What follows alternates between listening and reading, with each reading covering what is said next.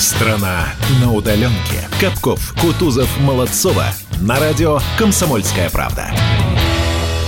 Всем привет! Доброе утро, страна на удаленке. 7 часов и 3 минуты в столице. За окном у нас уже 22 апреля, а это среда. Я напоминаю, включайтесь, просыпайтесь, присоединяйтесь. С вами Капков, Кутузов, Молодцова. Здрасте, Светуль. Да, ты так закричал, Это что не я нет, это им, это им. Тебе говорю, привет, привет, привет. Как-то Как очень дела? хочется Тебе, поласковее. э, они далеко, они некоторые там, кто- Эй, кто эй. с 5, кто 6 тысяч километров, а ты всего полтора метра от меня. Могу сказать, тебе, привет, привет. Привет! Самое интересное, что у нас в студии открыто окно, и мне кажется, что если и есть на улице люди, ну мало ли кто-то дворы убирает, да, они вот сейчас тоже слегка дернулись. Так, всем доброе утро! Плохие Эй, вы! Доброе утро!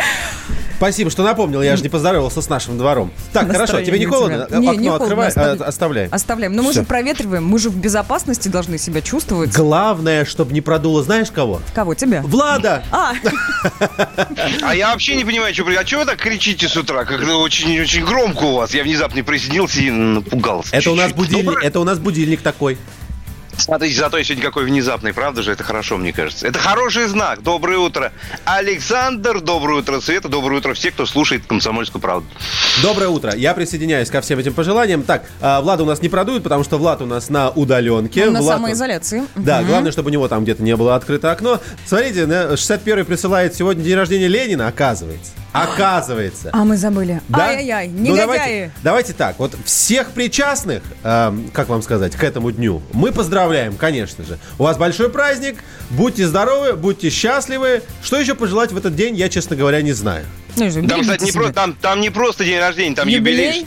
150 лет, ребята, 150 лет. Мама дорогая, это, не, это неправда. Такого не бывает. Такого не Мне бывает. кажется, мне кажется, мы посвятили этому слишком много времени. Давайте поехали уже в, другую, в другую сторону. Давайте. Но есть еще хорошие новости. Они выглядят следующим образом. Мы сделали такую небольшую подборку о том, что у нас э, мир возвращается немножечко, потихонечку. Не так, как хотелось бы, но тем не менее к жизни. И вот, например... Коллеги, коллеги, коллеги, есть предложение. А давайте прямо сейчас мы перебьемся красивенько очень, а Ой, потом давай. хорошим новостям. Давай. Давайте. Изолируйся с нами. Изолируйся, как мы. Изолируйся лучше нас. Перебились. Кто-то даже успел перекусить, да? В эту короткую паузу. А, только. Возобновляются занятия в школах и вузах. Знаете, Мне кажется, это нужно считать голосом а, какой-то такой сводки. Возобновляются занятия в школах и вузах. Где? Ну да, ты уточнишь, что это не везде, не по всему миру, это в Корейской Народно-Демократической Республике происходит все. Да, Да? и пауза такая. Да, действительно, да, в, в КНДР э, возобновились прерванные из-за пандемии занятия в школах. В стране поэтапно начинаются занятия в школах, не сразу, то есть потихонечку. Вот, и что, как отмечается, в школы пошли ученики всех классов, а вот высшее учебное заведение студенты всех курсов, то есть все пошли. И младшие, и старшие, и все вообще абсолютно. На фоне продолжения занятий медицинским учреждениям предписано пока проводить противоэпидемиологические меры еще более тщательно. Ну, потому что люди пошли в школу, дети, да, и подростки. Поэтому как-то к ним надо внимательно относиться. Вот, это хорошая же новость? Да, хорошая, конечно, мне кажется. хорошая. Северная А- Корея молодец. Вы, кстати, не видели, вот буквально вчера, по-моему, ну, я вчера только увидел, э, девушка, которая, наша русская девушка, которая проживает в Корее, и она вот подробно, видос ходит по сетям, она подробно рассказывает, что у них происходит, и она прям в, в восторге от того, как Корея вот вышла из, э, из этой эпидемии. Ну, выходит, будем говорить, да, потому что не до конца еще. И им, кстати, обещают, что в июне, вроде бы официальные власти говорят, в июне уже ничего не будет у них. Ну, надеются на это. Пусть Вот. нам Это тоже официальные власти пообещают, что в июне уже тоже ничего не будет. Я была бы Очень очень рада. хочется. Нам Конечно, тоже конечно. повезет. Мы с севера давайте не будем уходить, однако от Северной Кореи переместимся на север Италии. Хорошо? Красивый Не переход. Пе- Переход. Перелет. Кутузов это так говорил. Красивый переход у нас был тут. Не наш Кутузов. Ну, в смысле, не Влад. Да, да, да. да. Не, кто знает, может, и Влад тоже так делал. Так, а, север Италии, вы знаете, что это зона итальянская, которая наиболее пострадала от распространения вируса, и вот даже она сейчас а, немножечко, если так можно говорить, там идут дела на поправку. Что там меняется? Во-первых, главное, на что стоит обратить а, внимание, это на цифры, потому что день ото дня а, из замерзших э, в карантине стран э, все больше приходит новостей, что они просыпаются. Из числа э, заболевших общее число по-прежнему огромно. В Италии это 181 тысяча, но много, суточный много, прирост... Да начинает падать. Если в субботу он был 2%, в воскресенье он был уже 1,7%, и за понедельник данные следующие всего лишь 1,3%. А сегодня у нас среда, поэтому есть смысл полагать, что меньше 1% уже на сегодняшний день. Ну, это так предположение. Ну, если идти по этой прогрессии, да, вниз, по, по кривой. Да. Слушайте, коллеги, поскольку я ухожусь на удаленочке, у меня вопрос к вам есть. А у нас же есть прекрасный Юрий Кораблев и его коронавирусный дозор. Мы его как можем послушать? Э, в ближайшем будущем или, или уже чуть-чуть чуть в далеком. Ну, послушаем в ближайшем будущем. Ушками. Конечно, конечно, послушаем. Э, дайте про э, Австрию расскажу, потому Давайте. что тоже хорошая новость, без этого не обойтись. В общем, в Австрии решили, что в скором времени можно будет начать авиасообщение. Ну, с такой маленькой ремаркой между... Вот, а, с, кем, вот между... с кем бы начать его, да? Да, да. Между теми странами, где закончится пандемия, где э, заболевших уже не будет. Э, там говорилось про Германию, насколько я помню, про Чехию, ну, то есть где быстрее всего э, справятся, собственно, с э, болезнью, с э, коронавирусом, вот начнут с этих стран. А потом потихонечку эта сеть будет нарастать. Пока, конечно, они границы даже внутри Евросоюза свои берегут и не летают. Но, тем не менее, потепление есть. Еще коротенькую новостюшечку. В Каталонии, в той же самой Италии, детям разрешили выходить на улицы. Вот оно тоже такое небольшое потепление. А в США, кстати, тоже отмечается, как это правильно назвать, а, падение роста можно так говорить? Замедление Воде... роста. Замедление роста, да, по заболевшим. 4,1 а, воскресенье. Ты знаешь, говорить так нельзя тебе, но это так понятно звучит. Падение, роста. Падение вот роста. не скажешь. Ну, в общем, темпы сбавляются. Было 4,1 в воскресенье, 3,6 в понедельник, 3,3, я так полагаю, за э, вторник. Так что вот смотрите, даже в США, где была обстановка одна из таких самых нелегких, в США, Италия, э, тоже сейчас наблюдается замедление. Нам бы тоже очень хотелось, но мы, к сожалению, со Светой сейчас проверяли эти цифры, пока этого нет. Георгий Бофт.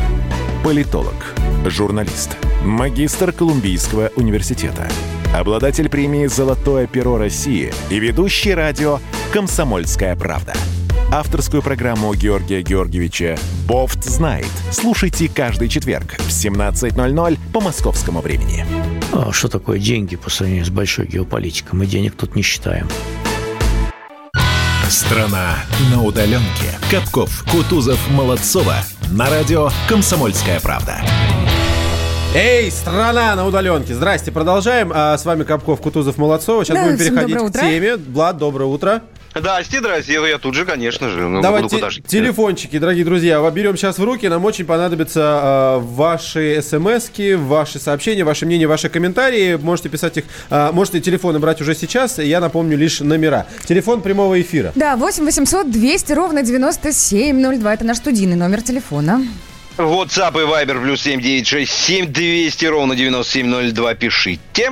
Ну и, конечно же, можете писать нам сообщения под нашей трансляцией в Ютубе. Коротко хочу сказать, тема московская. Сегодня смотрю на календарь 22 апреля, а значит, что именно с сегодняшнего дня в Москве заработали штрафы, которые будут прилетать вам в автоматическом режиме, если вы не зарегистрировали свой автомобиль. Ну, то есть не, не внесли его вот в тот самый цифровой пропуск. У нас два дня было на подготовку, сегодня уже боевой режим. Напомню, Напомню, что проверить этот э, пропуск можно на сайте most.ru, там и пропуск можно проверить, и свой автомобиль. Так что, если прямо сейчас собираетесь выезжать на работу, не поленитесь, сделайте, вдруг что-то пошло не так, такое бывает, технические трудности, поломки или еще что-то, 5 тысяч никому не хочется получить. Заходите не дома.mos.ru. Э, все э, и проверяете свой цифровой пропуск. Все, да, я вас погоди, предупредил. Не, не все, не, не все? все. Если вдруг с пропуском есть какие-то сложности, ну то есть его аннулировали или машина в базу еще не попала, 5 часов постарайтесь не выходить. То есть в момент, когда вы всю информацию о себе э, обновите, 5 часов нужно подождать, иначе штрафы... При... Мы не знаем, как это все разрулили юридически. Ох, сколько мы спорили, да, на прошлой неделе. Да имеют и право, на этой да, неделе штрафовать, тоже, да. не имеют. Но, тем не менее, а, Сергей Собянин пообещал, штрафы будут. Да, да. Слушайте, для меня это вообще прям 5, 5, 5 секунд, прям я не могу этого не сказать. Вот эти 5 часов, я, я не могу их понять. Если мне нужно поехать в 8 часов утра, я должен как это сделать? В 3 часа ночи проснуться, оформить или что? Вечера. Ну, ну, это такое. Ну, ладно, хорошо. Ну, я вечером, я вечером сплю, я вечером сплю. Так, хорошо, мы вас предупредили, пожалуйста, будьте внимательны, мы не хотим, чтобы вы неоправданно попали на штраф. Теперь переходим к теме. Да, конечно. Вышел большой материал, друзья. В общем, Всемирная организация здравоохранения э, призвала нас, призвала все человечество привыкнуть к жизни в изоляции. Ну, в общем, был большой материал и было высказывание, мнение, скажем так, одного из представителей ВОЗ, что пока не будет вакцины, смягчать режим изоляции в мире нельзя, а значит, людям, извините, надо привыкать. Я хотел бы маленькую ремарочку здесь внести. Это заявлял Такеши Касай. Такеши Касай, так, наверное, его зовут. А Красивый это... имя человек. Да, э, он же из Вологды сам, я знаю его. Это региональный директор ВОЗ по западной части Тихого океана. Именно так. Ну, просто как бы нужно отметить, что это где-то не прям вот здесь рядышком, но, тем не менее, человек серьезный, уважаемый, и вот мнение его таково. Вопрос, который мы вам хотим поставить. Вы готовы, друзья, вот, собственно, к такой новой жизни? Это вот если коротко. А так-то, конечно, может быть, вы замечали, как поменялось поведение э, вас, как поменялось поведение ваших соседей, как люди в магазинах, например, стали несколько иначе себя вести. Но правда, в Москве же, в Москве, серьезно, в магазинах люди держат дистанцию. Они заходят, ну, в средствах защиты, в перчатках, в масках. Они большие молодцы. Вот прям хвалим их, хвалим и обнимаем на расстоянии. В, ап- в аптеках большие изменения. Я уже рассказывал, еще раз скажу, у нас в аптеке, которая недалеко от дома, пускают только по одному человеку человеку пускают только в а, маске и в перчатках. Если ты без вот обмундирования, что называется, тебя просто не пустят туда, просто не зайдешь. Давайте вот. еще раз коротко. Номера вы помните? Сейчас вам их еще раз напомним. Готовы ли вы к тому, чтобы это осталось э, к новой жизни? Да, вот к такой вот, как, как она есть сейчас. Готовы ли вы ее продолжить на, в принципе, неопределенное время? Вот Я неопределенное пугает, конечно. Не, это правда. Неопределенность всегда пугает, но перемены всегда ведут к лучшему. Правильно? Правильно. Возможно. Я от себя Возможно. еще хочу добавить небольшой такой, знаете, под вопросик. А что бы вы хотели, вот если вот вы думаете, что вернетесь к обычной жизни, а что бы вы хотели от нынешних ситуаций, от нынешних Привнести туда забрать нормальную с собой? жизнь, да? Да, забрать с собой. Так что все, отвечаем на этот вопрос. Номера у нас прежние, плюс семь. Так, да, плюс семь девятьсот шестьдесят семь двести ровно девяносто семь ноль два. Это WhatsApp и Viber, а наш студийный номер телефона восемь восемьсот двести ровно девяносто семь ноль два. Он, правда, вам понадобится чуть-чуть позднее, потому что сейчас с нами на связи эксперт. Влад, хочу, чтобы ты его представил. Да, это член, член Ассоциации футурологов, член Российского философского общества Александр Анатольевич Кононов. Александр Анатольевич, доброе утро. Александр. Если вы с нами, это, это было бы прекрасно. Он где-то здесь, Александр точно. Анатольевич. Да-да-да. Ой, Ура! доброе утро. Вы с нами, это прекрасно, это хорошо. Александр Анатольевич, ну мы да. вот сегодня немножечко в будущее хотим углубиться, да, в развитие событий, в перспективу, что нас ждет. Давайте начнем с того, вообще вот, вот специалисты вашего направления, кто-нибудь или вы лично могли предвидеть, что такое однажды со всеми нами все-таки возьмет и произойдет? Такой мировой локдаун. Mm. Э, ну, на самом деле, э, я пишу об этом уже, по крайней мере, лет 20. Э, ну, не конкретно, что произойдет вот такого рода пандемия. Конечно, трудно представить, вот что вот именно все так произойдет. Но о том, что мы существуем во враждебных средах, которые могут приготовить для нас сюрприз в любой момент, и этих сред много. Не одна среда, вот эта вот биологическая там, которая сейчас нам преподнесла этот э, вирус, с которым мы не можем справиться, нет. Этих сред очень много. Это и космос, это и геофизические среды с их там супервулканами, с их там землетрясениями и прочее. То есть э, этих сред много. И, Александр, э... Александр, можно я вас прерву? Да. А скажите, пожалуйста, да. вот на данный момент, а, по вашему мнению, сколько существует сценариев развития событий, и как вы их оцениваете? Ну, в моем понимании, чтобы вы просто сказали, это плохой, это хороший, это получше, а это совсем ужасный. И вероятность их наступления. Ну, сценариев э, три. Три. И сценарии, конечно, можно определить. То есть, э, э, как условно их, в общем, называют утопия, антиутопия. И э, все, в принципе, останется так, как было. Вот. Э, утопия это как бы, э, ну, на что хотелось бы рассчитывать, что вот, э, значит, мы это преодолеем, но мы осознаем, что мы, человечество, все подвержены вот этим вот угрозам э, существования в этих ужасных, значит, катастрофических стабильных средах, и мы как бы объединимся, у нас не будет больше войн, мы теперь поймем, что нам нужно все время выбирать тех правителей, которые будут усиливать все человечество, э, значит, усиливать э, и нашу нацию каждую. И каждая нация осознает свои великие задачи по тому, чтобы сделать человечество неуничтожимым, неуязвимым от, все, от всего вот этого. И будет критерий, что вот э, это то, что предпринимает тот или иной, или предлагает тот или иной деятель, оно помогает поднять человечество из уязвимости, сделать его неуязвимым, или наоборот. Так, и вот это вот как бы прекрасное А второй, а второй, второй сценарий, мы что-то долго э, Об одном, да. Да, второй сценарий. Второй – это антиутопия. Это будет кошмар, это мы долго не можем найти э, средства, мы долго не можем найти методов. Хотя на самом деле мы видим, что методы нарабатываются, что ведется работа над э, лекарствами, над вакциной – вот, и что, э, надеемся, что это не произойдет, но вдруг не получится, и вдруг все, рушится экономика, рушатся все социальные институты, начинается, значит, э, анархия, анархия приведет в конце концов к диктатуре, и, в общем, э, человеческая цивилизация будет отброшена. Так, а давайте... хочется, хочется к третьему варианту сразу уйти от этого. Можно? Давайте к третьему перейдем. Там что? Там ну, все вернется ну, на круги своя.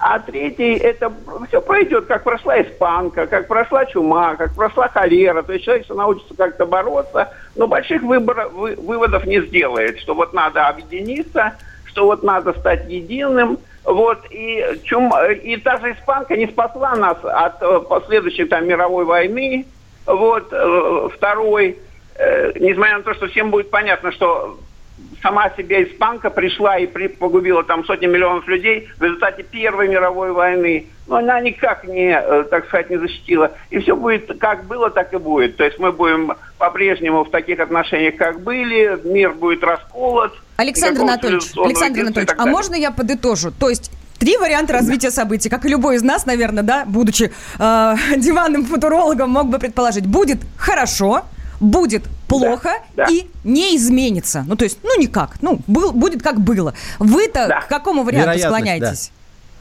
Да.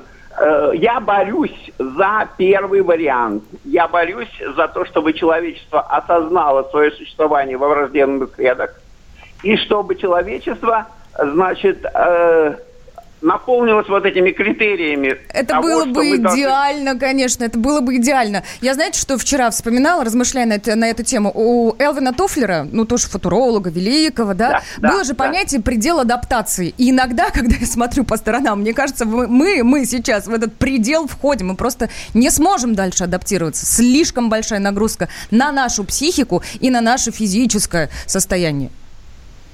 Нет, вы посмотрите, вот э, Китай как развивается. Они там развивают новые технологии, вот, э, которые позволяют сохранять там э, защищенность людей, не заставляя их сидеть всех в помещении. Нет, э, существуют технологии, которые помогают осуществлять, по сути дела, новые технологии карантина. Когда в карантине находятся только те, кто реально, э, значит, представляет опасность заражения. А вот все остальные, все нормально живут, работают и так далее. И новые технологии это позволяют. Цифровизация позволяет это делать. Слежка, Который... слежка это называется. Это работа на нами. удаленке. Работа на удаленке, никак иначе. Спасибо большое. Еще раз напоминаю, у нас на связи был член Ассоциации футурологов, член Российского философского общества Александр Кононов. Я еще раз напомню, наша тема следующая. ВОЗ призывает человечество привыкнуть к жизни в изоляции. Возможно, она продолжится чуть дольше, чем мы себе предполагали. Первая радиогостинная страны. Вечерний диван. На радио «Комсомольская правда». Весь вечер с вами на диване. Трехкратный обладатель премии «Медиа-менеджер», публицист Сергей Мардан и журналистка-телеведущая Надана Фридриксон. Обсуждают главные темы дня с экспертами и с вами. Ежедневно, по будням, в 6 вечера по Москве. Два часа горячего эфира. Вечерний диван. На радио «Комсомольская правда». Страна на удаленке. Капков, Кутузов, Молодцова. На радио «Комсомольская правда». 7 часов 33 минуты. Здрасте, доброе утро, страна на удаленке. Говорим тебе мы, Капков, Кутузов, Молодцова, здесь из студии радио «Комсомольская правда». Доброе утро. Доброе утро. Здравствуйте, доброе утро. Так, ну и будем обращаться к нашей большой прекрасной стране на удаленке. Слушайте, мы же решили запустить марафон. Вот радио «Комсомольская правда» объявляет марафон талантов самоизолянтов. Именно это и делаем. Что нужно сделать вам, дорогие друзья? Влад, рассказывай.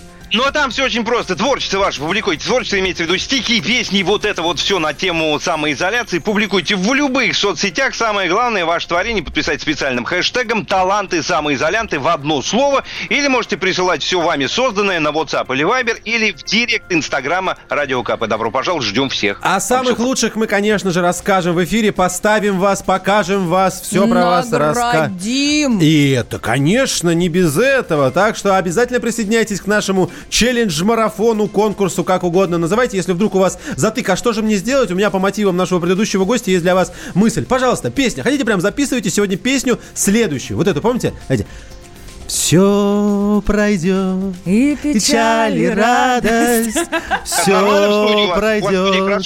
Так Мы устроен свет. Всё. этими а, антисептиками. Песен, все, поехали к теме, поехали. Поехали. Пока не выходи, не надо. Мы сами придем, если ты не против.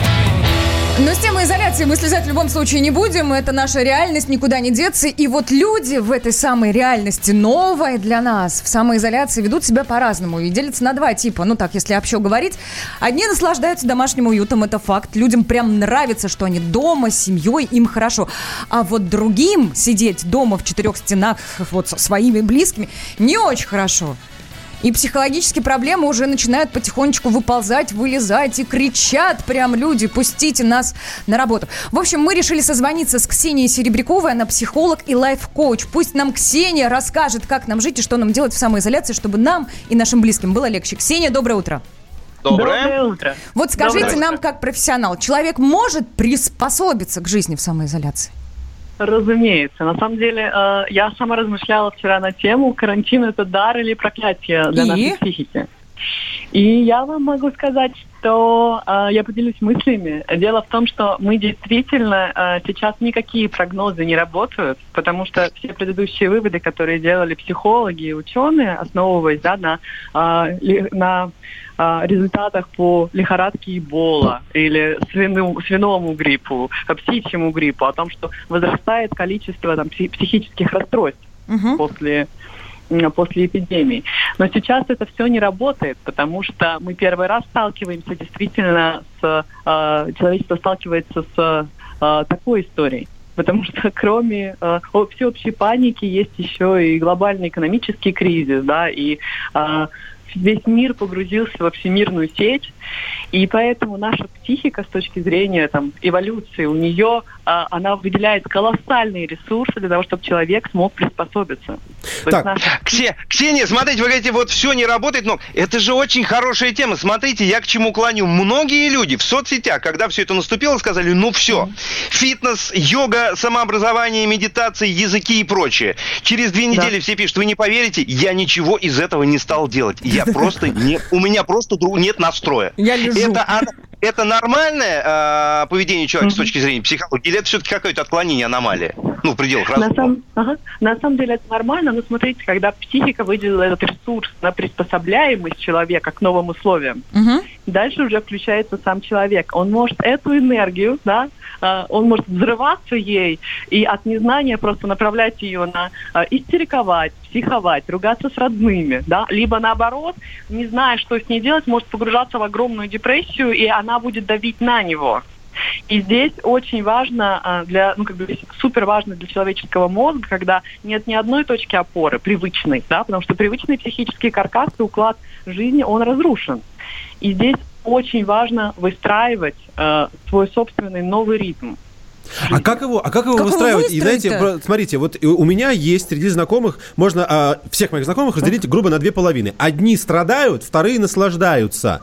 Я вот э, как, как обезьяна умная и красивая должен можешь разорваться, или разорваться? нужно где-то посередине находиться? Мне нужно искать а, наслаждение в этой изоляции, или мне нужно все-таки бороться и приспосабливаться? Ну, ну понимаете, да? Я- как, как нужно себя Я вести? понимаю. Совершить насилие над собой, да, в какой-то степени. А, ну, это каждый день, да. Ну, ну, смотрите, здесь еще вопрос. э, то, что люди изначально определились на два типа, все зависит от того, к какому пси- психологическому типу личности вы больше склонны. То есть люди интроверсивные, кто умеет выстраивать свою внутреннюю реальность. Им кажется, да, почему их привычный образ жизни все называют карантином, если они и так так живут. То есть у них есть очень четкая внутренняя система и распорядок дня. И они, конечно, наслаждаются когда это стало еще и как бы социально оправданно. Ты можешь сидеть дома и чувствовать себя супергероем, спасая мир.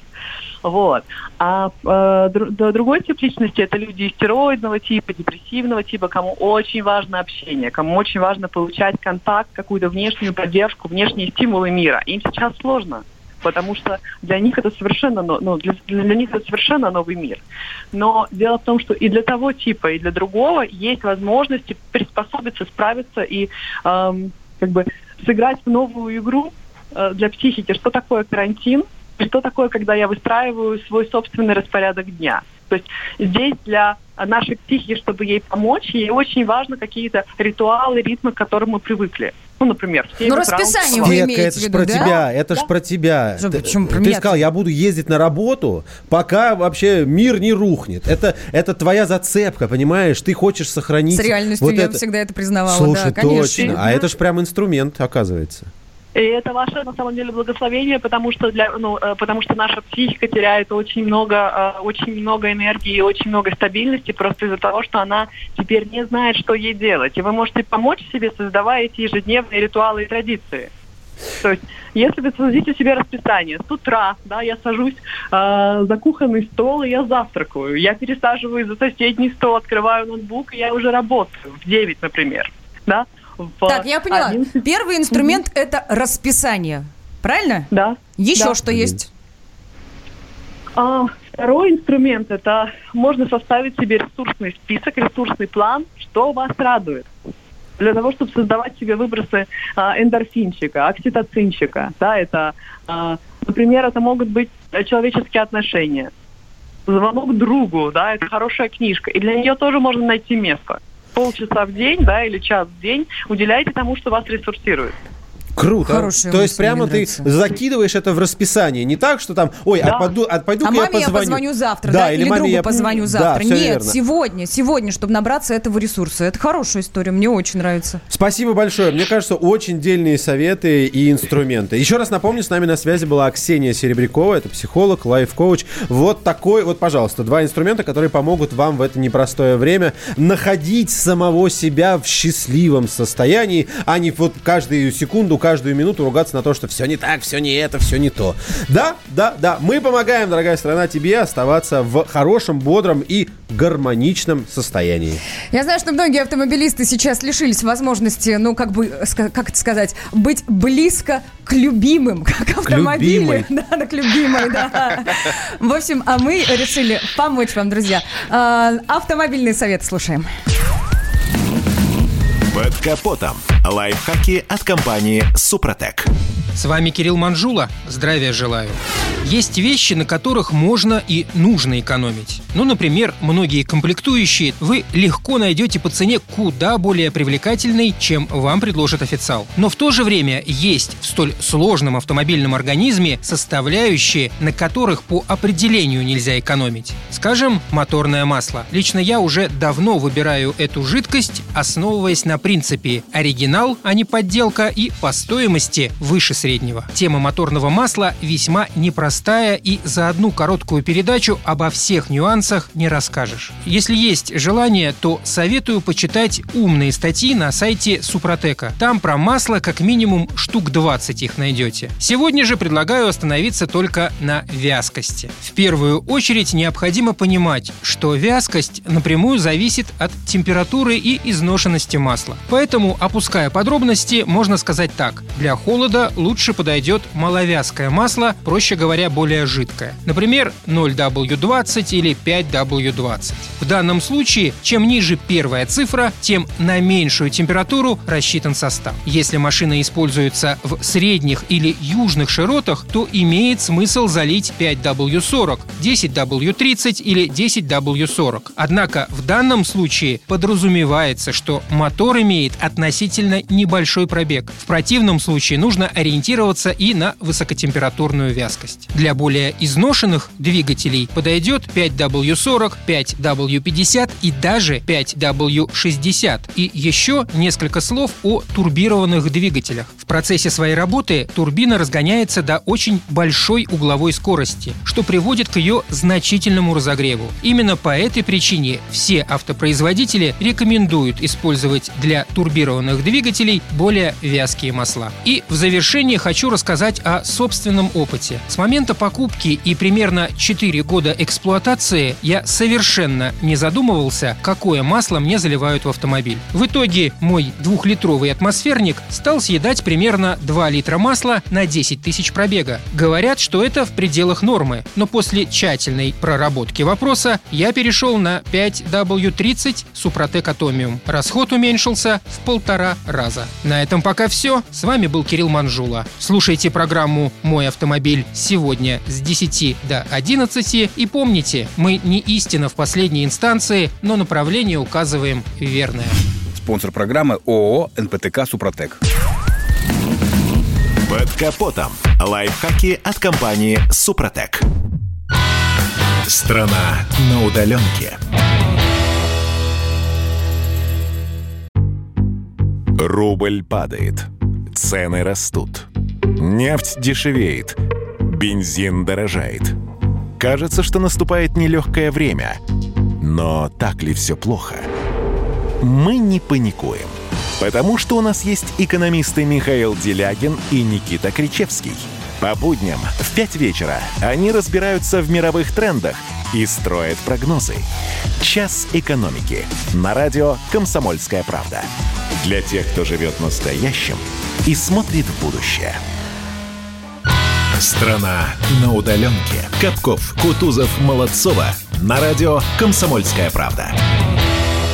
Продолжаем, дорогие друзья, наша тема «Как пережить изоляцию». Я напоминаю, что некоторые эксперты, почему говорю некоторые, это обязательное в моем, ну, для меня уточнение, потому что об этом говорит глава ВОЗ, региональный директор по западной части Тихого океана. Так вот, он говорит, что, возможно, она продлится дольше. Мы сегодня связываемся со специалистами, в том числе с психологами, чтобы узнать, как сделать это время легче. У нас на связи Наталья Цветкова, руководитель психологической службы Московского педагогического государственного университета.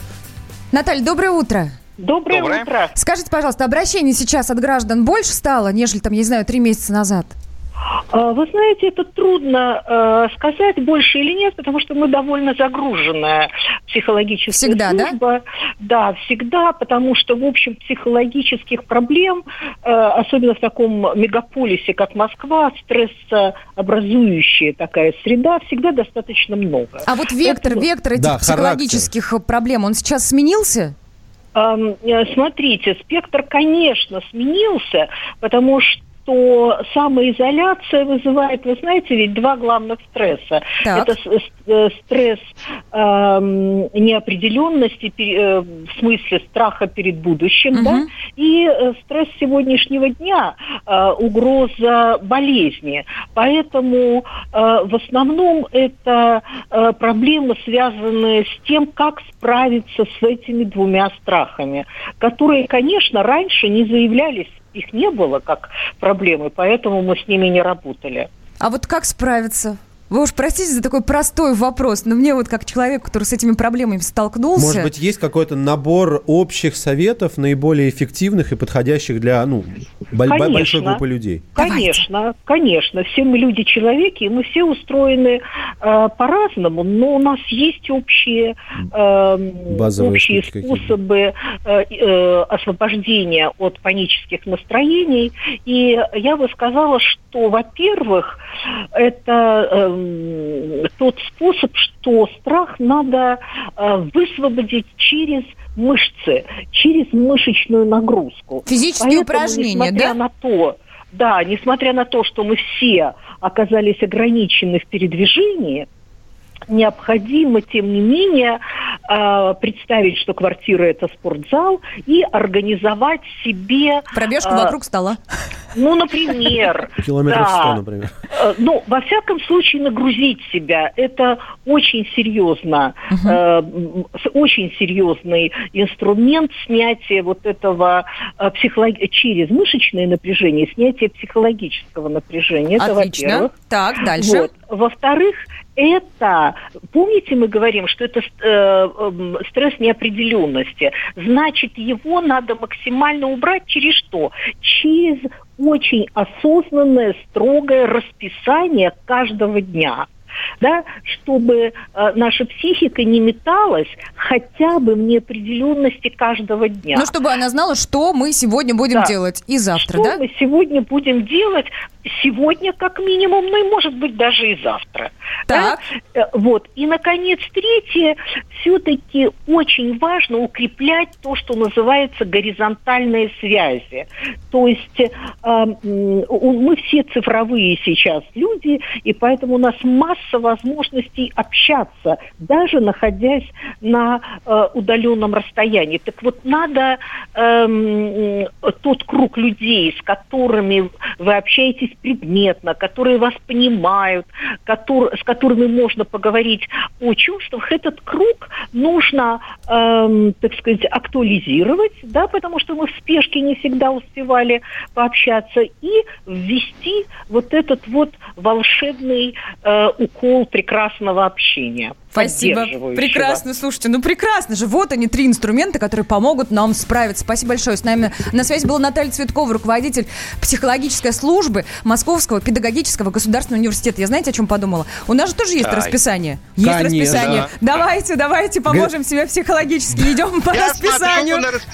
Страна на удаленке. Капков, Кутузов, Молодцова. На радио «Комсомольская правда».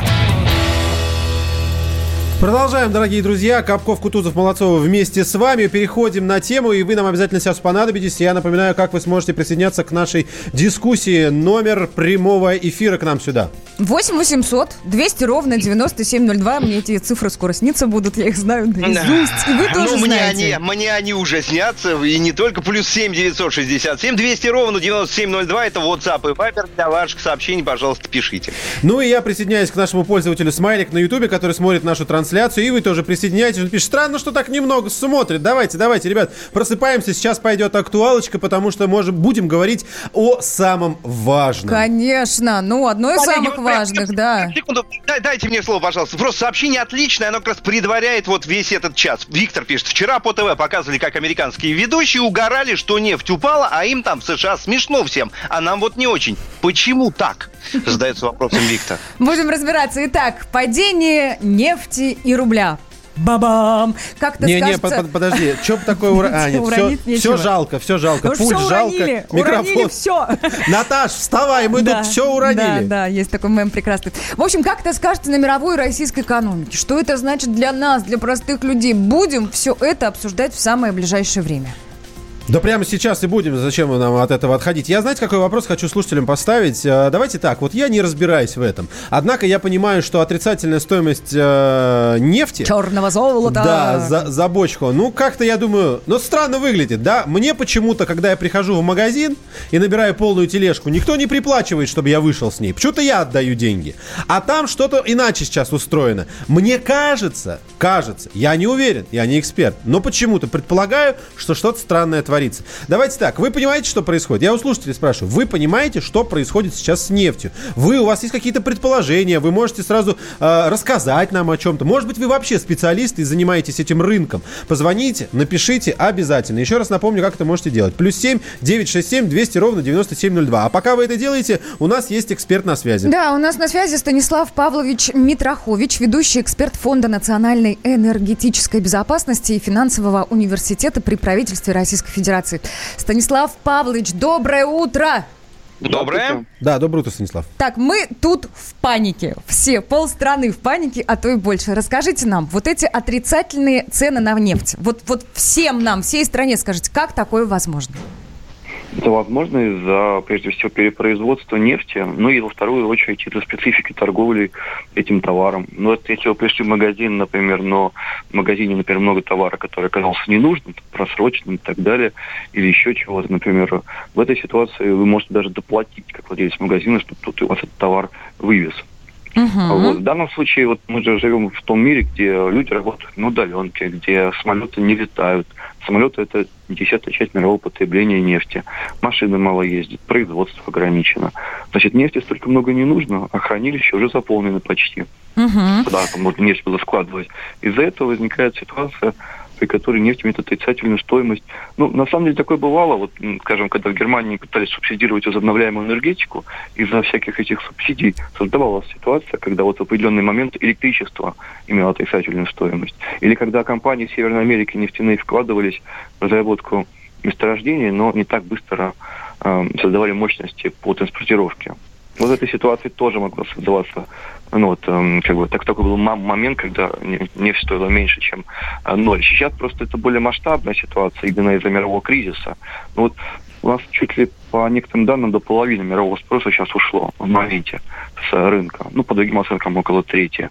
В этой ситуации действительно вот эти вот ценовые парадоксы э, могут иметь место. Ну и плюс специфика торговли на бирже. Это вещь, наверное, далекая там, от большей части ваших радиослушателей. Но такое может произойти, когда, например, э, игроки, спекулянты так заигрались с друг, э, другом, да еще и с применением автоматизированных алгоритмов торговли, ну, то есть, как говорят, помощью роботов, они играли и дошли до того момента, когда сделки пари, которые до этого были просто абстракцией, ну, фьючерсы, сделки пари, они друг другом спорили, какая будет цена на нефть, на будущие контракты.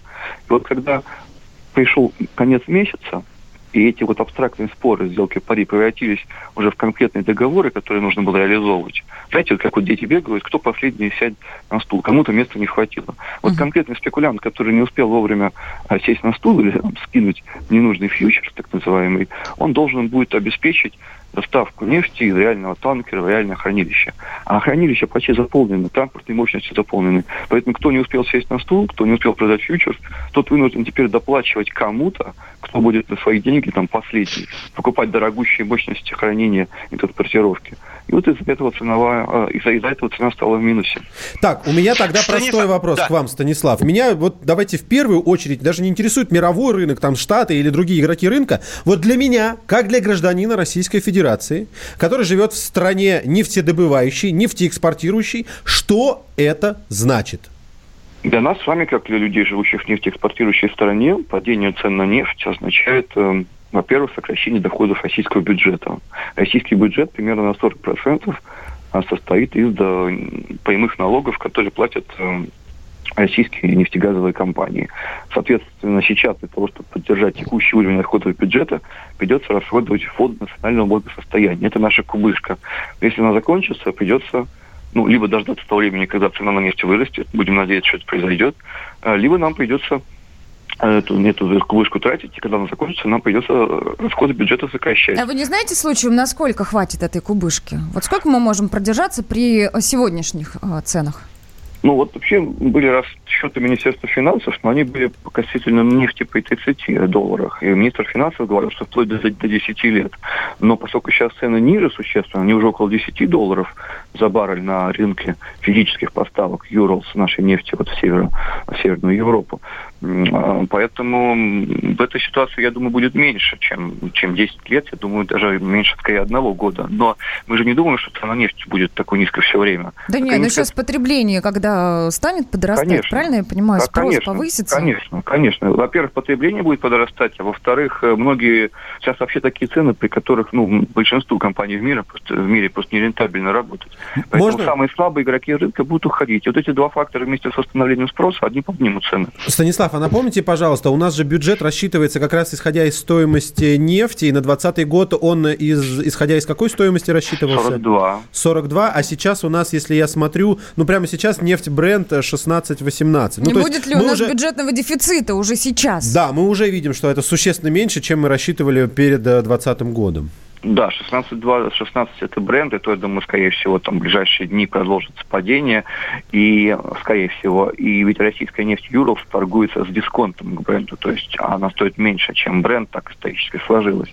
И плюс еще нас еще пытается Саудовская Аравия выдавливать с разных рынков, выдает скидки, то есть нам приходится тоже э, идти на уступки покупателям, и давать им, соответственно, тоже скидки, поэтому наша цена еще будет меньше, чем бренд.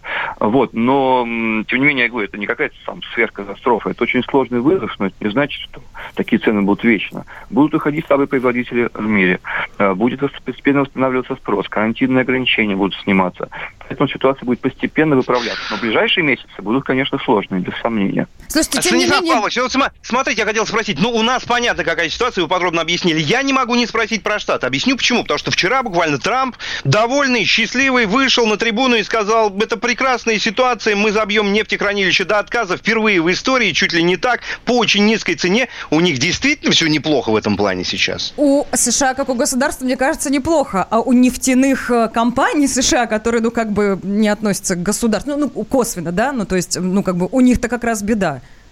Ну, смотрите, во-первых, Трамп, он вообще такой человек, которого такая стилистика общения, то есть всегда... Ну, это понятно, да. Здорово, да, весело и так далее. Но это не значит, что завтра не появится твит, что надо спасать нашу нефтяную индустрию, потому что если государство допустит, например, 10 миллионов безработных, ну, я имею в виду людей, которые работают в нефтяной индустрии, их родственников, смежников, там получается до 10 миллионов человек. Это довольно много для Америки, причем особенно в конкретных штатах, которые будут скоро голосовать на выборах президента, и которые с высокой степенью вероятности теперь могут голосовать не за Трампа, а будут обижены на него. Поэтому для него это тоже становится политической проблемой, проблемой государства. А, ведь э, ну, это же конкретные рабочие места, им тоже надо как-то доплачивать. В Америке и так сейчас рост безработных из-за экономического кризиса, вызванного коронавирусом. Поэтому, на самом деле, сейчас вообще будет плохая ситуация. Сложная ситуация в Африке. Подумайте про всякие страны типа Нигерии, Алжира. Там трудно. Всем сейчас трудно. И, кстати, вот нефтяные же компании, когда они работают, они не просто платят налоги в бюджет, они же покупают всевозможные товары, услуги в стране, дают не просто рабочие места, но и рабочие места у смежников. Поэтому, когда нефтеэкспортирующая страна э, теряет места в нефтяной отрасли, это бьет по всей экономике. Станислав, у меня есть такой, может быть, уже более глубокий вопрос, хотя ответ, я думаю, будет сложный. Мы же сделали сделали сделку э, ОПЕК+. Но, тем не менее, если я правильно понимаю, она была как раз предназначена для того, чтобы поддерживать стоимость нефти на определенном уровне. А вместо, вместо этого мы увидели, что она обвалилась и обвалилась до отрицательных значений. Вот я где здесь что-то не понимаю? Ну, вы знаете, я вот не являюсь фанатом сделки ОПЕК+, плюс, скажу честно, вот я всегда ее описывал через совокупность плюсов и минусов, и вот ощущение, что минусы все больше доминируют. Вот плюсом сделки ОПЕК+, плюс считалось, что она может как бы смягчить приближающийся нефтяной шок. То, что этот нефтяной шок будет очень болезненный и масштабный, было очевидно, ну, потому что спрос ушел, а места в хранилищах заканчиваются. Было понятно, что цены уйдут к самым низам. А сделка плюс предполагала, давайте как бы цивилизованно договоримся, и вместо того, чтобы все будут сокращать как бы кто во что гораст и внезапно, давайте как бы заранее часть, рынка, часть нефти с рынка уберем и хотя бы смягчим этот шок. Но поскольку договорились далеко не все страны, ну, то есть остались те, кто не взяли на себя конкретных обязательств. Соединенные Штаты Америки, Канада, Норвегия, Бразилия, многие другие страны. Поэтому это выглядело так, кто-то взял на себя обязательства, а кто-то не взял. Кто такой самый умный. Понимаете? И в этих условиях сделка не могла быть эффективной. То есть, даже... ну мы просто, мы просто, я прошу прощения, что вас перебиваю, буквально 10 секунд осталось. Времени, да, мы, мы просто не успели увидеть эффекта от этой сделки, я правильно понимаю? Нет, ну я думаю, что дело не в этом. Дело в том, что с 1 мая, вот когда у нас будет уже официально секунд. по сокращению добычи, все равно это будет мало. Потому что рынок уже все учел. Спасибо. Страна да. на удаленке. А у вас нет такого ощущения, что на нас идет цунами? Рушится рубль, рушится экономика. Сегодня последние новости, просто страшно смотреть. Я не исключаю самые дикие варианты. Ну, например... Наша гениальная, в кавычках, Госдума наплевала на указания президента. Проснулись от того, что вломились в дверь, забрали оружие. Начали проклинать заново мужчин. Там уголовных дел море, газеты все трещали. Но он же в Госдуме, что вы удивляетесь? Вылилось это всеобщий хайп. Человек против бюрократии. Программа Владимира Варсовина. Гражданская оборона. На радио «Комсомольская правда». Каждый вторник в 5 вечера по Москве. Страна на удаленке. Капков, Кутузов, Молодцова. На радио «Комсомольская правда». Эй, доброе утро, страна на удаленке. Говорим мы тебе, Александр Капков, Влад Кутузов и Светлана Молодцова в студии радио «Комсомольская правда». Доброе утро, привет. Да, здравствуйте, здравствуйте. Доброе, Доброе утро. утро. Ну, мы продолжаем нефтяную тему. Да, кстати, смотрите сообщение. Вот сегодня утреннее. Бренд уже ниже 16 долларов впервые с 11 декабря 1999 года. Да, уже все Это возможные отрицательные рекорды побили. Серьезно, за последние два дня. Мы, кстати, не смогли распрощаться с нашим экспертом. Станислав Павлович Митрохович, ведущий эксперт Фонда национальной энергетической безопасности и финансового университета при правительстве Российской Федерации с нами на связи. Станислав, еще раз здравствуйте. Здравствуйте. Да, времени, Итак, конечно, катастрофически не хват- хватает. Не хватает, но вопрос перед э, тем, как мы ушли на новости, был следующий. Я, зад- я задавал его, вы немножко меня поправили. Давайте вернемся к этой точке. Мы, э, как мне показалось, просто не увидели, у... не успели увидеть э, эффекта от сделки ОПЕК+. Вы начали отвечать, давайте вот продолжим. Ну, смотрите, вот, как правило, когда какие-то большие события анонсируются, рынок уже их учитывает. Спекулянты уже предполагают, что это произойдет. Вот, например, если идут новости о том, что страны ОПЕК плюс идут переговоры, то спекулянты это уже знают и уже учитывают в своих торгах, когда они, вот, они раб- работают на бирже. Когда, помните, вот были случаи, например, что американцы снимают санкции с Ирана, и Иран там увеличивает поставки на мировой рынок. Вот пока это шли переговоры, но не было еще конкретного решения американцев, уже в этот момент рынок учитывал. То же самое и здесь. 1 мая, когда начнут формально действовать обязательства сторон, подписавшихся под новой сделкой ОПЕК+, ничего не изменится с точки зрения того, что рынок это все уже учел. Это первая причина. Вторая причина, почему это не поможет, ну вот по разным оценкам, от трети до половины мирового потребления нефти в моменте уходит. То есть оно не вообще ушло, оно вот в апреле ушло, в мае оно такое. Поэтому то, что, например, если мы сокращаем добычу, условно говоря, на 10 миллионов баррелей в сутки, страны ОПЕК+, а общее снижение потребления 30 или по некоторым данным уже 50 миллионов, ну, вы сами понимаете, это получается, что очень мало. Нужно ли тогда еще больше сокращать? Тут возникает вопрос, а нужно ли нам за счет всего мира быстрее паровозов бежать и все сокращать. Может быть, другие страны, которые добывают или экспортируют нефть, они тоже озаботятся тем, чтобы взять на себя обязательства. Вот Америка же не подписалась под обязательствами в конкретный день сократить столько-то добычу. Бразилия не подписалась, Норвегия, Канада Станислав. и огромное количество других стран. Можно, можно заключительный вопрос вам хочу задать. Вот при нынешней ситуации, кто, по вашему мнению, из игроков нефтяного рынка э, сдастся, упадет, сломается первый? Ну вот мы такой будем переживать катарсис, да, такой огненный шторм, очищение огнем, когда вот самые слабые должны будут уйти. Я думаю, что прежде всего пострадают слабые самые страны, типа африканских, Нигерия, Алжир, я называю крупных поставщиков нефти. Многие компании в Америке, там дорогая себестоимость, в Канаде, они будут уходить. На Ближнем Востоке будут большие проблемы. И часть добычи придется в России сократить, это правда тоже. Сколько, э, сколько потребуется времени? вот сколько они не протянут? Вот если еще полмесяца такая ситуация, они все уже отвалятся? Нет, я думаю, что мы должны будем говорить о нескольких месяцах. То О есть в процессе нескольких месяцев каждую неделю будут приходить негативные новости. Каждую неделю. Но этот процесс должен как бы восстановления идти рынка, перезапуска его, такой перезагрузки, я думаю, несколько месяцев. А подскажите мне, пожалуйста, вот все, финальный прям вопрос. А Существует ли риск того, что сейчас, когда у России доля рынка сильно сократилась, нас просто возьмут и выкинут с этого рынка? Хотя бы Ну- ценовой войной, которую сейчас ведет Саудовская Аравия. Ну, ценовая война для нас неприятна, но мы все-таки держим в себе рынок. Вот если мы сейчас сократим добычу, а потом мы быстренько не восстановим, ну, из-за особенностей нашего климата мы не можем совсем быстро восстановить. Для нас это дорого и занимает время. А они, допустим, быстро восстановят добычу, тогда, конечно, часть рынка потеряем. Именно поэтому я и говорю, что не нужно бежать впереди паровоза и быстро сокращаться, несмотря на сделку ОПЕК+. Если надо действовать хитрее по обстоятельствам. Принято, принято. Спасибо, спасибо. большое. Разбираемся, продолжаем разбираться. Ты чего головой машешь? Ну, Все и- понятно, что ничего не понятно? Это, это нет, это, ну, на самом деле очень понятно. Переживательное у меня качание головой, потому что тема интересная, тема сложная, и у нас есть еще эксперты. Мы продолжаем с ними э, сейчас разговаривать, но я хочу сразу слушателям сказать, что мы видим ваши вопросы, их очень много, особенно про бензин, и, кстати говоря, мы их приберегли для нашего следующего эксперта. Если у вас тоже есть вопросы по нефти, по рынку нефти, потому что это вообще происходит, вы не понимаете, или наоборот разбираетесь и готовы как-то прокомментировать, внести свою долю в лепту понимания, пожалуйста, э, можете делать это прямо сейчас. У нас есть прежний номер WhatsApp и Viber. Да, плюс семь девятьсот шестьдесят семь двести ровно девяносто семь ноль два. На связи с нами Михаил Геннадьевич Делягин, экономист, ведущий радио «Комсомольская правда». Михаил, доброе утро. Доброе утро. Доброе утро. Доброе утро, Михаил. Ну что, сеть пестрит сообщениями на тему бензина. Все граждане Российской Федерации требуют того, чтобы цена упала, цена не падает. Естественно, есть определенные механизмы, но уже и появились в новостном потоке такие э, заголовки, как «Нефтяники продают бензин себе в убыток».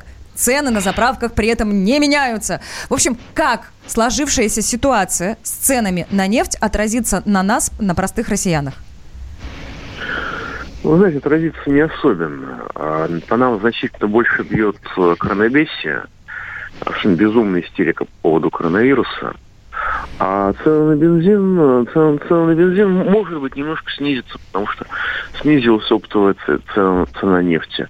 Но в целом э, у нас в бензине очень большая доля налогов, а, критически значимая доля налогов. Напомните, пожалуйста, сколько вот по, по- по процентам составления? Но в прошлом году было выросло до 70% благодаря специальному налоговому маневру, который затеяло а, правительство.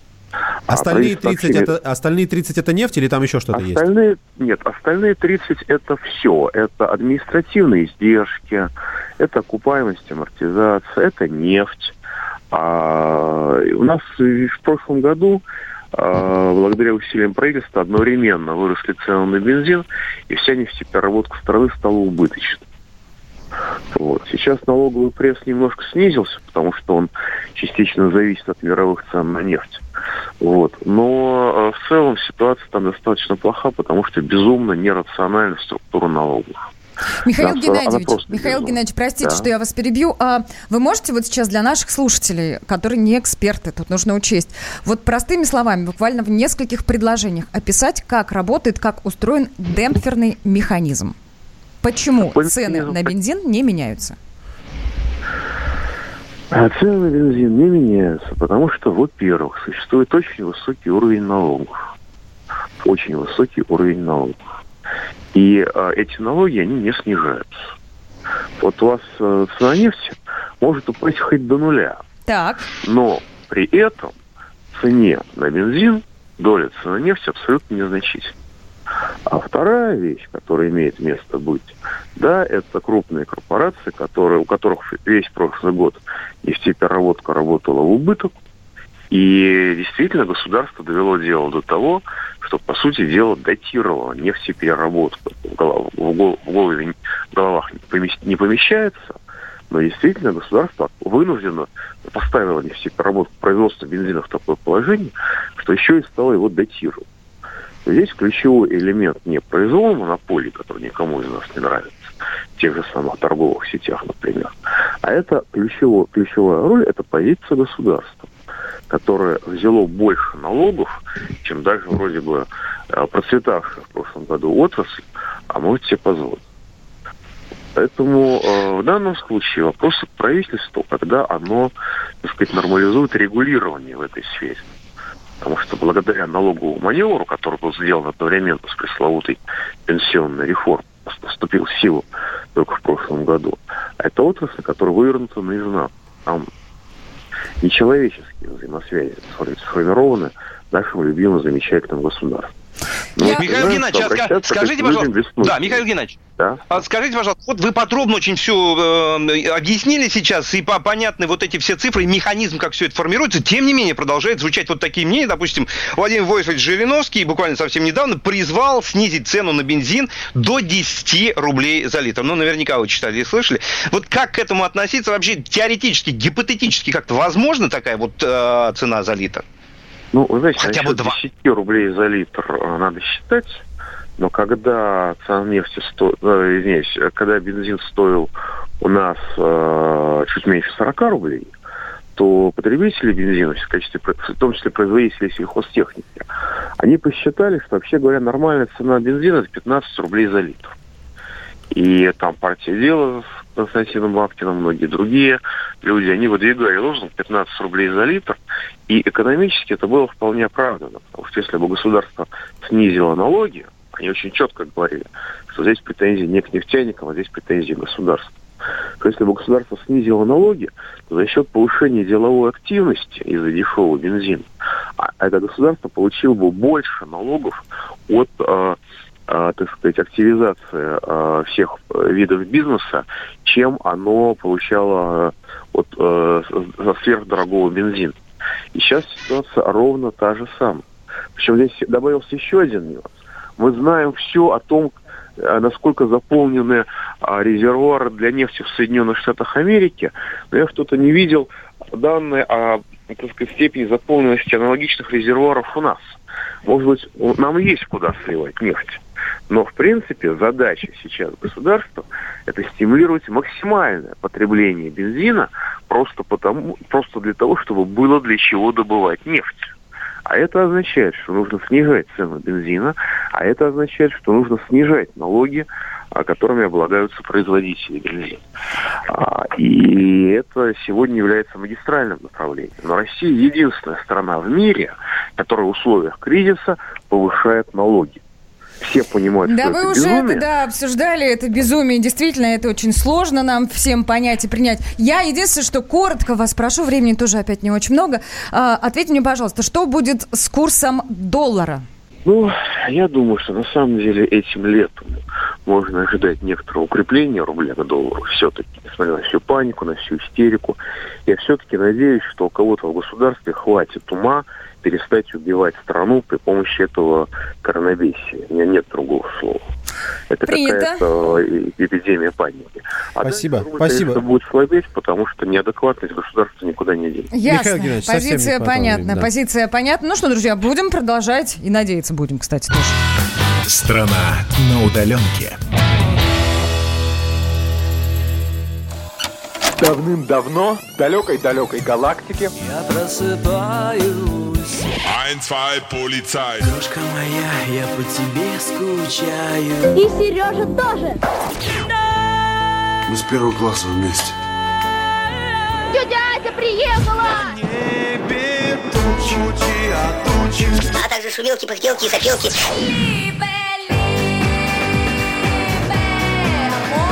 Это не ностальгия, у нас просто память хорошая. Мы услышали одну фразу или песню, почувствовали вкус, который мы называем вкусом детства, уловили запах и тут же мысленно перенеслись на несколько лет назад. По выходным я, Михаил Антонов, на радио «Комсомольская правда» вспоминаю вместе с вами, как это было в программе «Дежавю» в 11 часов вечера по Москве каждую субботу и каждое воскресенье. Hasta la vista, baby. Страна на удаленке. Капков, Кутузов, Молодцова. На радио «Комсомольская правда». Продолжаем, дорогие друзья. И вот тот самый момент, когда мы зачитываем ваши сообщения. Номер прежний, плюс 7967 200 ровно 9702. Также можете прямо сейчас звонить в прямой эфир 8 800 200 ровно 9702. Нефть. Пытаемся разобраться вместе с ней. Было два эксперта. Сейчас эксперты вы. Ваше мнение, ваши комментарии принимаем. Также не забывайте, у нас есть трансляция в Ютубе. Там тоже можно оставлять сообщения. Слушайте, я посмотрел на все сообщения, пробежался по ним, пока у нас была, была небольшая пауза. Два сообщения просто дублируют друг друга в огромном количестве. Два вида сообщений. Первое, это 150 лет Ленину. То есть Ленин у нас везде сегодня практически. Нескончаемым полотном идет. И второй, самый простой вопрос, который мы задаем уже не, не, не один, а десятки лет практически. Почему у нас не падает цена на бензин? Вот смотрите, интересная ситуация, да? Годами э, специалисты объясняют, почему это происходит, и все равно до конца, чтобы вот дважды 24 вот в таком режиме все это было, никто не может понять, почему цена у нас такая, а не 10 рублей за литр, к примеру, как Я понял. э, хочет Владимир Вольфович Жириновский. Я и мы понял. тоже вместе с ним. Ты понял? Ну, конечно. Поделись. Ну, у нас 70% там не... Вот смотрите, есть, 100, если, допустим, стоит литр 100 рублей, 70 рублей из них это вообще не связанные с нефтью никак деньги. То есть, если хотите, можно сделать следующим образом. Если уж она и будет падать, то не больше, чем на... Ну, это даже тоже невозможно, на 30%. Потому что нефть нужно добыть, нефть нужно доставить, нефть нужно переработать. Это еще как минимум 20%. Ну, 10% да, возможно. И возможно Саша, мы сейчас Саш, это и, увидим. ту- и тут, и тут тебе сразу прилетает вопрос от, от, от миллионов практически, да? Ага, Александр, а почему тогда в Штатах сейчас бензин стоит 23 рубля за литр? У Ответьте, них пожалуйста. не вопрос. принят демпферный механизм. Я об этом спрашивала эксперта. Видимо, четкого ответа вот такого, чтобы дошло прям до каждого, мы не услышали. Не-не-не, Хотите, нет, я нет, поясню очень простыми русскими словами. Я поясню. Итак, Да, вот смотри, тут вопрос не в том, почему цена такая высокая у нас, а почему э, под этим подразумевается то, почему у нас устроено вот так, а у них устроено по-другому. Исходя из этого, у нас 50 рублей за литр, а у них 24. Ну, цифры условные, плюс-минус. Так, давайте, давайте начнем с того, что ты вот, спросил, почему у нас так. Я сказал, что понял и ответил. Как у них там, я не знаю. И почему у них так, а у нас по-другому, это уж точно не ко мне вопрос. Вопрос был в том, почему у нас устроено так. Вот это, на, на это ответил эксперт, я это услышал, я это понял. 70% не связано никак с нефтью. Вот в этих 40 рублях за литр, сколько там сейчас 95 стоит? Так, а что касается колебаний, я вернусь к прекрасному демпферному механизму. Это правда снимет много вопросов. Смотрите, с 2019 года у нас действует вот такой инструмент регулирования цен на внутреннем рынке, как демпферный механизм. Если, вот, допустим, я, а, компания, которая продает топливо, а, продаю топливо за границу, и там топливо стоит дороже, нежели у меня на внутреннем рынке, мне же выгодно продавать ее за границу, то тогда мне государство разницу компенсирует. А если ситуация, ну, как бы обратная, и топливо внутри стоит э, сильно дороже, чем если бы я продала за границу, то я получаю как компания сверхприбыль, и я эту сверхприбыль не оставляю себе, я отдаю ее государству. Нефтяная компания не может изменить цену на бензин. Это физически, вот в рамках демпферного механизма регулирования невозможно. 92-й присылает скрин. Это, видимо, какое-то э, приложение, которое показывает стоимость нефти, ой, нефти, да, стоимость бензина в Штатах, в Оклахоме в данном случае. Самый дорогой я вижу доллар 20, но в целом по одному доллару стоит галлон. Надо здесь отметить, это очень важно, потому что в Америке никакие не литры, а галлоны. Если 1 доллар за галлон, это примерно 4 литра, 75-80 рублей за доллар, по 20 рублей за литр, да, примерно? Я- Да, я, я вот так да, посчитал. да, да, о чем идет речь, конечно же, да, да. 8 800 200 ровно 9702. Телефон нашего прямого эфира. Федор, здравствуйте. Доброе утро. Давайте, ну вы прям, вы прям сейчас на заправке с канистрами делаете свой небольшой запас НЗ. И вам еще за это приплачивают, да, за то, что вы бензин покупаете. Федор. Не, не не понял шутки. Федор, Алло, да, здравствуйте. Да, У меня ответ на вопрос, почему у нас бензин не дешевеет в стране. Давайте. Жгите. Потому что Потому что сладкая жизнь чиновников к нему привязана. В любом случае они будут народ нагибать, нагибать, нагибать до бесконечности. Когда цена на нефть растет, они выкивают. Смотрите, мировая цена на нефть растут, мы вынуждены поднимать. Но- Потом, когда нефть дешевеет, Мы они вынуждены поднимать. на то, что им, значит, они на нефти не зарабатывают на международных рынках, они внутри с народа с нищеты деньги качают. Почему вот эти чеченские все и э, тому подобные рылы просто, я, у меня просто других сейчас Ох, слов как жестко вы понимаете? сейчас, прям жестко. Эх, Вот. как. А почему жестко? Вы понимаете, всю страну нагибают. Зачем А можно- можно вам вопрос? на Можно вам вопрос? каналах Там вот там День Победы, ветеранов. А за что воевали? Вопрос Вот встречный, вот вопрос встречный. там, Я а, понимаю. припутинские. Я там, понимаю, я понимаю, я понимаю, я слышу ваше расстройство, ваши эмоции, я понимаю. Давайте выдохнем. Да у народа хорошо? накипело Да. просто, Я- накипело. Я, Под просто, я просто хочу задать вам встречный вопрос. А, 70% налогов, они не идут, как вы говорите, напрямую в карман чиновнику. Они идут в государство, в том числе для нас с вами. Вы это понимаете? Они- А где они идут для нас с вами? Вы посмотрите в регионах, какая нищета. Можно я вам отвечу? У меня Можно отвечу? области, у меня во Владимирской области в больницах нету вот этих привачивных костюмов. Все уезжают, зато нам показывают на ура, как там 15 самолетов отправили в войска РХБЗ куда-нибудь Давайте я вам в отвечу. Италию, понимаете? Давайте как? я вам да отвечу, все я понятно. понимаю. Слушайте, в Италию мы летали не за тем, чтобы по большому счету помогать. Ну, помогать это раз, а второе изучать. Я понимаю, во-первых, что ваш вопрос достаточно сложный, он живой, и он это слышно по Да это голосу боль человека. народа. Да, я согласен. Но я хочу на него все-таки ответить. Это не полный ответ, но в том числе фонд национального благосостояния сегодня составляет почти 13 13 триллионов рублей. Не миллиардов, не миллионов, не рублей. Три- 13, он 12,85 триллионов рублей. А ты прям чувствуешь его поддержку, да? Прям на тебя льется Давайте- эта река из денег, да? А, Вот каждый, я понимаю, ребят. я понимаю, что каждый хочет, секунду, я понимаю, что каждый хочет увидеть себе хоть один триллиончик из этого фонда, благо, э, фонда национального благосостояния. Но, я просто сейчас говорю, как эксперты заявляют, что даже если у нас будет вот такая ужасная ситуация, мы из этого фонда потратим около, э, около 4. И это поможет нам оставаться вот на том уровне, на котором мы сейчас. Если бы этого не было, если бы не было этих налогов, если бы этой кубышки не было, вы представляете, где бы мы сейчас находились? А? Ох, я бы с тобой сейчас поспорила. Друзья, понимаете, Теперь, как рассуждает не Александр, не эксперты, не мы с вами, как рассуждает обычный слушатель. Он пишет, в 2007 году и нефть 140 долларов, бензин 17 рублей. Нам говорили, не растет, и бензин растет. А, Сегодня нам говорили, нефть растет, и бензин растет. Сегодня нефть 10 долларов, ну, условно, бензин 45. Нам говорят, не можем изменить. Вечная лапша на ушах. Вот, понимаете? Это вот мнение обычного человека, которому объясняй, не объясняй, бензин как был там 45-50, так он и есть по этой же цене. Я, когда пыталась объяснить, я ж никого не оправдывала. Я просто говорила, как это работает. 62-й пишет, а вы уверены, что они есть? Это, видимо, про фонд национального благосостояния. Давайте так, я их не видел. Он говорит, или его уже давно распилили. Я их не видел. Вот эти деньги, о которых я говорил, я не видел. А давайте, а давайте от бензина и нефти к прекраснейшим людям, встречи с которыми нас ждет уже очень скоро. Да, мы совсем скоро отправимся в гости. У нас традиционная программа будет начинаться. Кто ходит в гости по утрам с Ариной Шараповой? И вот там-то, я вас уверяю, хорошего настроения будет побольше. Страна на удаленке. Рожденный в СССР. По матери я из Рязани, по отцу из Тамбова. Доктор исторических наук. Будем раскидываться друзьями, враги придут на наши границы. А потом у них может возникнуть мысль эти границы еще и пересечь. И просто Николай Платошкин. Мы же с вами сверхдержава не потому, что мы большие, не потому, что у нас ракет много, а потому что от мнения русских очень много зависит, понимаете? Николай Платошкин. Каждую пятницу на радио «Комсомольская правда». В 6 вечера по Москве подводит итоги недели и говорит. Ничего, абсолютно ничего, просто нифига, кроме правды. Страна на удаленке. Капков, Кутузов, Молодцова. На радио «Комсомольская правда».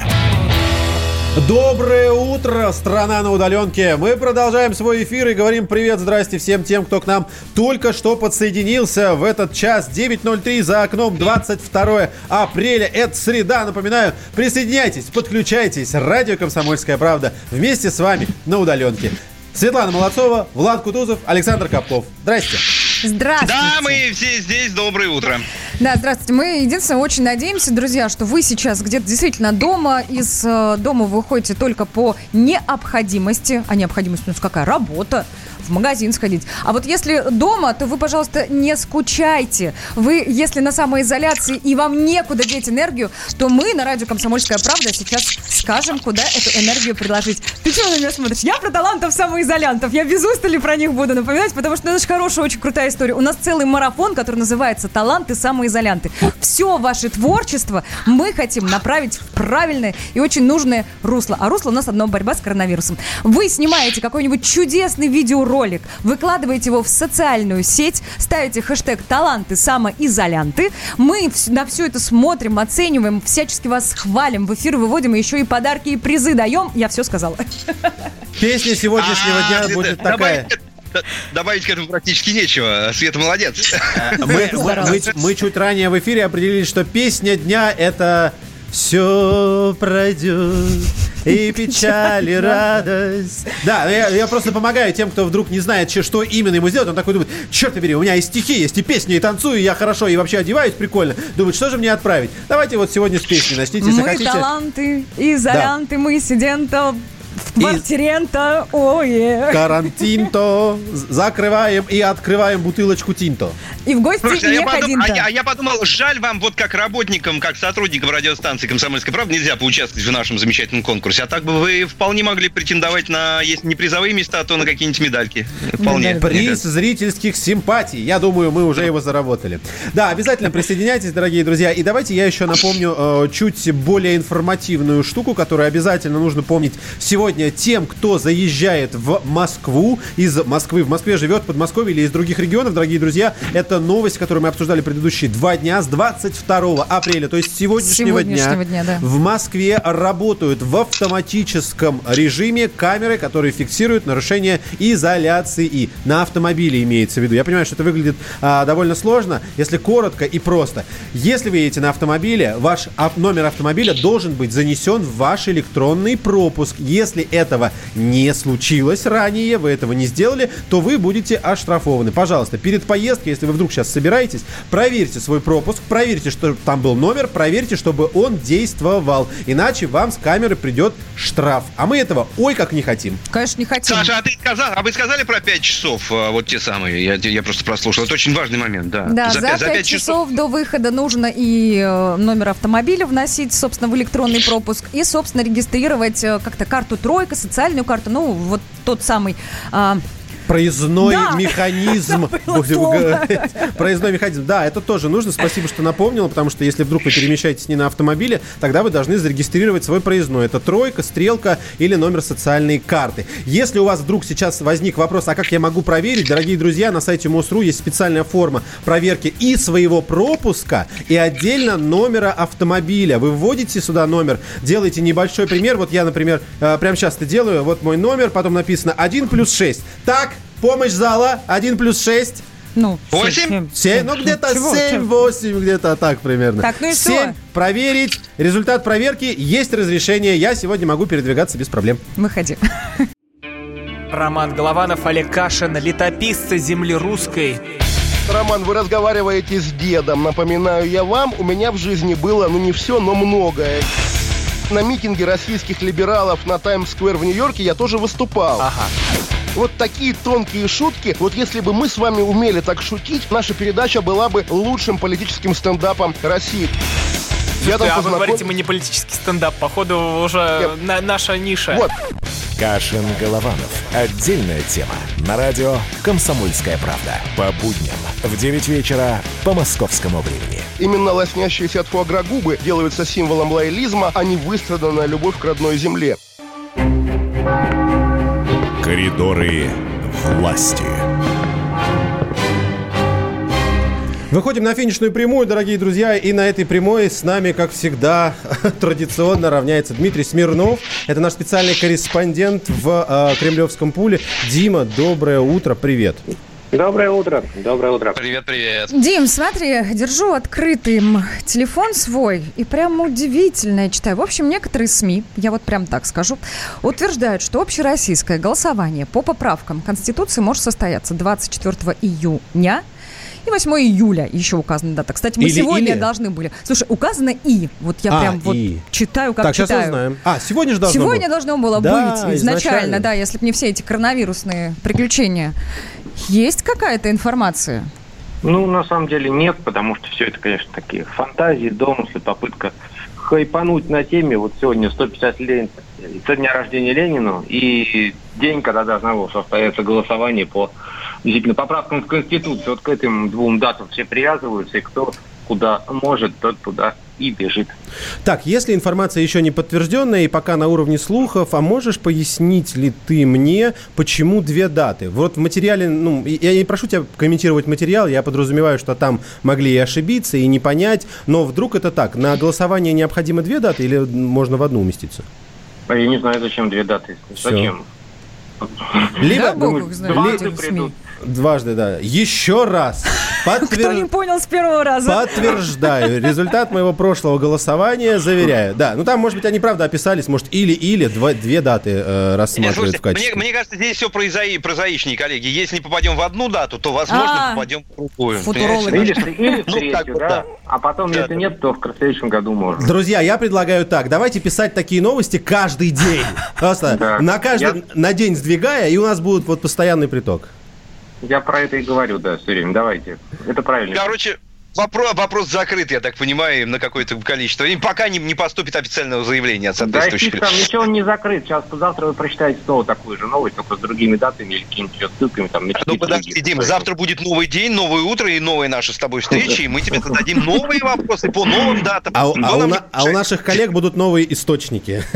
Да, да. Да. Так, у Владимира Путина, если я правильно понимаю, был целый ряд звонков э, и обсуждений. Э, Эрдоган- Международных, кстати, да, Международных. международных звонков. Да, Эрдоган, э, кто еще был на связи? Был еще Эрдоган, Рухани. Рухани был. Да.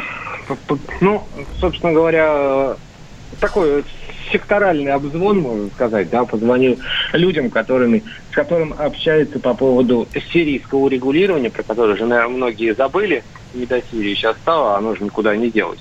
Вот. э, Формально говорил про коронавирус, а неформально и про ситуацию в Сирии тоже. Там, если кто не видел, э, вчера, позавчера были смешные фотографии, как вот Иран он открыл авиасообщение с некоторыми странами. Сразу же прилетел глава МИД Ирана в Сирию, и там есть фотографии, где на расстоянии трех метров друг от друга сидят Башар Асад и глава МИДа Ирана в масках и ведут вот таким образом переговоры коронавирусном формате. Вот Это в принципе, продолжение того разговора. Так, а мне очень интересно, все-таки нефть. Мы затрагивали это вскользь вчера. А, Пескову задавали эти вопросы? Потому что, если я не Задавали, ошибаюсь... задавали. Он а, говорил, спекулянты, все виноваты. Да, мы вчера, мы, мы вчера говорили о том, что такие вопросы, скорее всего, будут от наших зарубежных коллег. Были ли такие вопросы от нас, а от наших коллег? Ну и, соответственно, ответ-то каков был? Ну, ответ, да, тот, тот же самый, что не стоит на это обращать большого внимания. Это как раз бумажная нефть, о чем сейчас многие толкуют. Ну, это здорово, конечно, что она бумажная, но вот сейчас за ней вниз пошла, и, в общем-то, уже и вполне не бумажная. Сейчас какой там курс вам виднее, наверное, да? Ну, по бренду у нас сегодня был 16.46 про WTI и про наш. Я, честно говоря, сегодня не ну, вот смотрел, наш но они... минус, минус 5 от бренда, там он традиционно толкует. Да. Ну, значит, где-то 11, 10-11, значит, где-то примерно, да, вот, ну, на данный Поэтому момент. сегодня еще раз этот вопрос Пескову. Дим, слушай, и все-таки вот смотри, вот, вот эта вот история, да, когда Кремль призвал не придавать, здесь цитата, «аполи- апокалиптическую окраску историческому падению на нефть, призва... это обращение кому? К средствам массовой информации, в первую очередь, к людям, к населению, или, может быть, не побоюсь этого слова, к самим себе даже в какой-то степени? Не, ну к какому населению? К населению США, вот, которые, где добывается это, да, это нефть. Российская особо так не, не- уже не волнуется, мне кажется, ни из-за чего, в общем-то. Все сидят и смотрят так грустно в окошко, ждут, когда же это хоть чем-то закончится, и можно будет на там, не знаю, правильно сказать слово, о руинах начинать строить что-то заново. А Вот. Какой? Никому. К журналистам его спросили, он ответил, в общем-то, что переживать особо не надо. Ну, понимаешь, что Мгм. каждый вопрос Пескову, он же задается с желанием а, сделать из этого какую-то громкую новость. Ну, Он естественно. даже он и формулируется таким образом, что, ну, как, знаешь, как вы перестали пить коньяк по утрам, вот, да или нет? Там, в Кре- а в Кремле обеспокоены тем, что произошло вот это или вот это? То есть, если скажет «да», в Кремле обеспокоены. Нет, в Кремле не обеспокоены, Кремль не волнует проблемы вот тех и тех. Да ну подожди, Поэтому- если Кремль скажет, что мы обеспокоены, мы тоже начнем волноваться. А если скажет, что нет, не обеспокоен, все нормально, ребята, так было задумано, а тогда граждане выдохнут. людей, которые там окопались, не беспокоят ваши проблемы, россияне. Это тут, это беспроигрышная история. Как говорится, хитрая лисица, ты играешь наверняка. Вот, поэтому тут все-таки не придавайте такого большого значения. Дим, коротко о планах на сегодня Владимира Путина. Прям коротко, времени не очень Сегодня много. должно быть очередное секторальное совещание, но не автомобильное, как обещали, его перенести на следующую неделю, а какой-то другой сектор, может быть, авиастроение. Главное, чтобы до всех получилось дозвониться, как мы теперь знаем. А то что-то не все трубку сразу берут. А видели, как спокойно, да, воспринял Владимир Путин? Ну, не дозвонился, и ладно, ничего страшного. Ну да, это мы, конечно, какую-то А ты романтику. Силуанов у него пропущенный от Путина, он там посидел бы, если бы было чему сидеть. А там, а там, кстати, а там, кстати, правда, раз уже заговорили, это по мобильному было или как? То есть там есть эта функция Нет, пропущенного? Нет, ну какой мобильный? Там видеосвязь какая-то секретная. Там нет. То есть там, нет, там то есть там нет там такого, что типа у вас пропущенный. Там в кабинете сирена вот такая вот. Пау, пау, пау, пау. И, на- и- и- и стук в окно. Товарищ Нет, если, если вам- говорить об этом всерьез, то у Пескова во время конференц-кола действительно иногда звенит вот такой телефон, и он говорит, извините, я сейчас вынужден прерваться. И отвечает там Ну, правда, не слышно, что отвечать. Дим, спасибо тебе большое. С нами на связи был Дмитрий Смирнов, специальный корреспондент «Комсомольской правды» в Кремлевском пуле. Страна на удаленке. Сближаем растерявшихся. А прежде чем мы отправимся домой, друзья, к вам обращаемся. У нас на радио «Комсомольская правда» объявлен марафон талантов самоизолянтов. Вам есть что делать в предстоящий день, помимо того, что вы будете слушать радио «Комсомольская правда». А прикиньте, коллеги, я поймался на мысли, что я не могу отправиться домой. Потому что я уже там. Но, тем не менее, я напомню, друзья, ваши стихи, ваши песни, ваше вот это вот все творческое, пожалуйста, отправляйте, эм, э, раз- располагайте, как, публикуйте в социальных сетях, в любых абсолютно, с хэштегом «Таланты самоизолянтов» одно слово. Или можно это все присылать на WhatsApp и Viber, а также в директ Инстаграма Радио КП.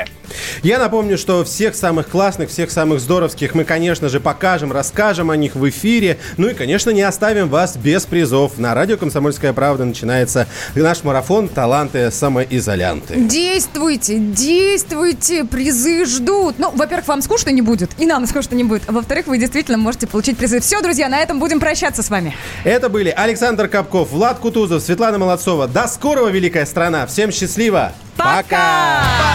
Страна на удаленке. Андрей Ковалев. Простой русский миллиардер. В авторской программе «Ковалев против». Против кризиса. Против коронавируса. Против паники. Против кнута, но за пряники. Я расскажу вам, как спасти свои деньги и бизнес в эти непростые времена. Помните, миллиардерами не рождаются, а становятся. Ковалев против. На радио «Комсомольская правда». По будням с 10 вечера до полуночи по московскому времени.